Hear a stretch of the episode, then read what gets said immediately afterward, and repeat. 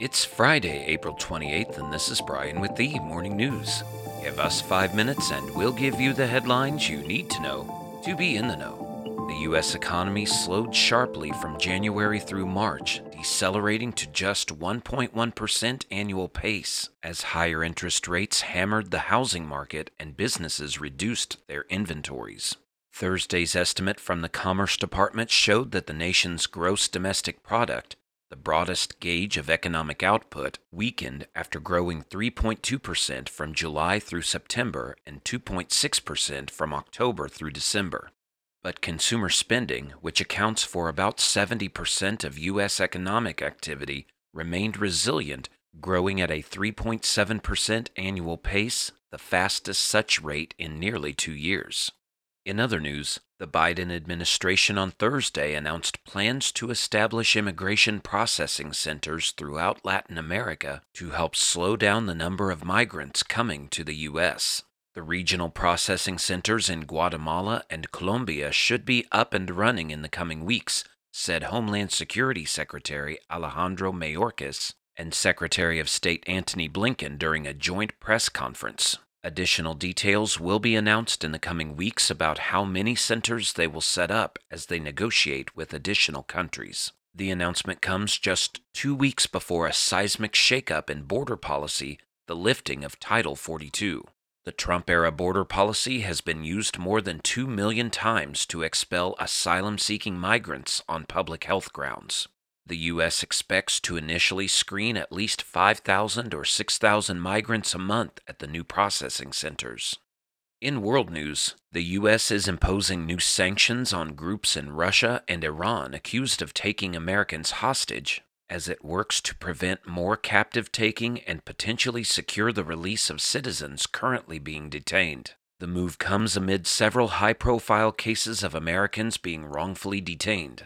Evan Gershkovich, a Wall Street Journal reporter, and Paul Whelan, a former Marine, are being held in Russia on espionage charges they each vehemently deny. American citizens Siamak Namazi, Emad Shargi, and Morad Tahbaz are all being held in Iran's notorious Evin prison, where there have been reports of torture. The sanctions ordered up Thursday would punish organizations the U.S. accuses of being responsible for holding hostage or wrongfully detaining Americans. In Iran, four individuals are also coming under new sanctions.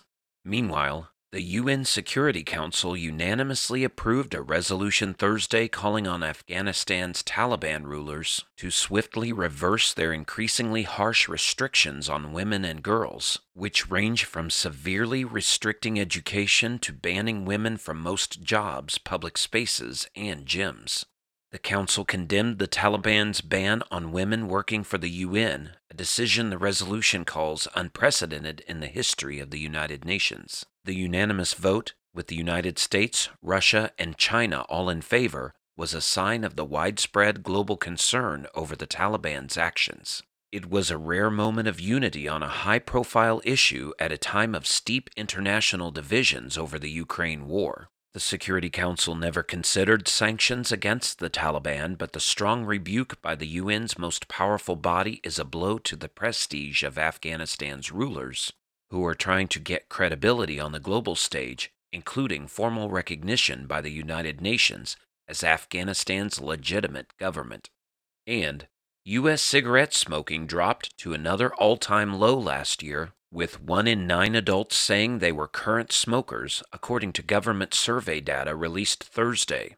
Meanwhile, electronic cigarette use rose to about 1 in 17 adults. The preliminary findings from the CDC are based on survey responses from more than 27,000 adults. Cigarette smoking is a risk factor for lung cancer, heart disease, and stroke, and it's long been considered the leading cause of preventable death. In the mid 1960s, 42% of U.S. adults were smokers. Last year, the percentage of adult smokers dropped to about 11%, down from about 12.5% in 2020 and 2021. Now you know, and you're ready to go with the morning news. Share this with a friend and subscribe to us wherever you listen to your favorite podcasts. You can also sign up for our newsletter at themorningnews.com. Thank you for listening.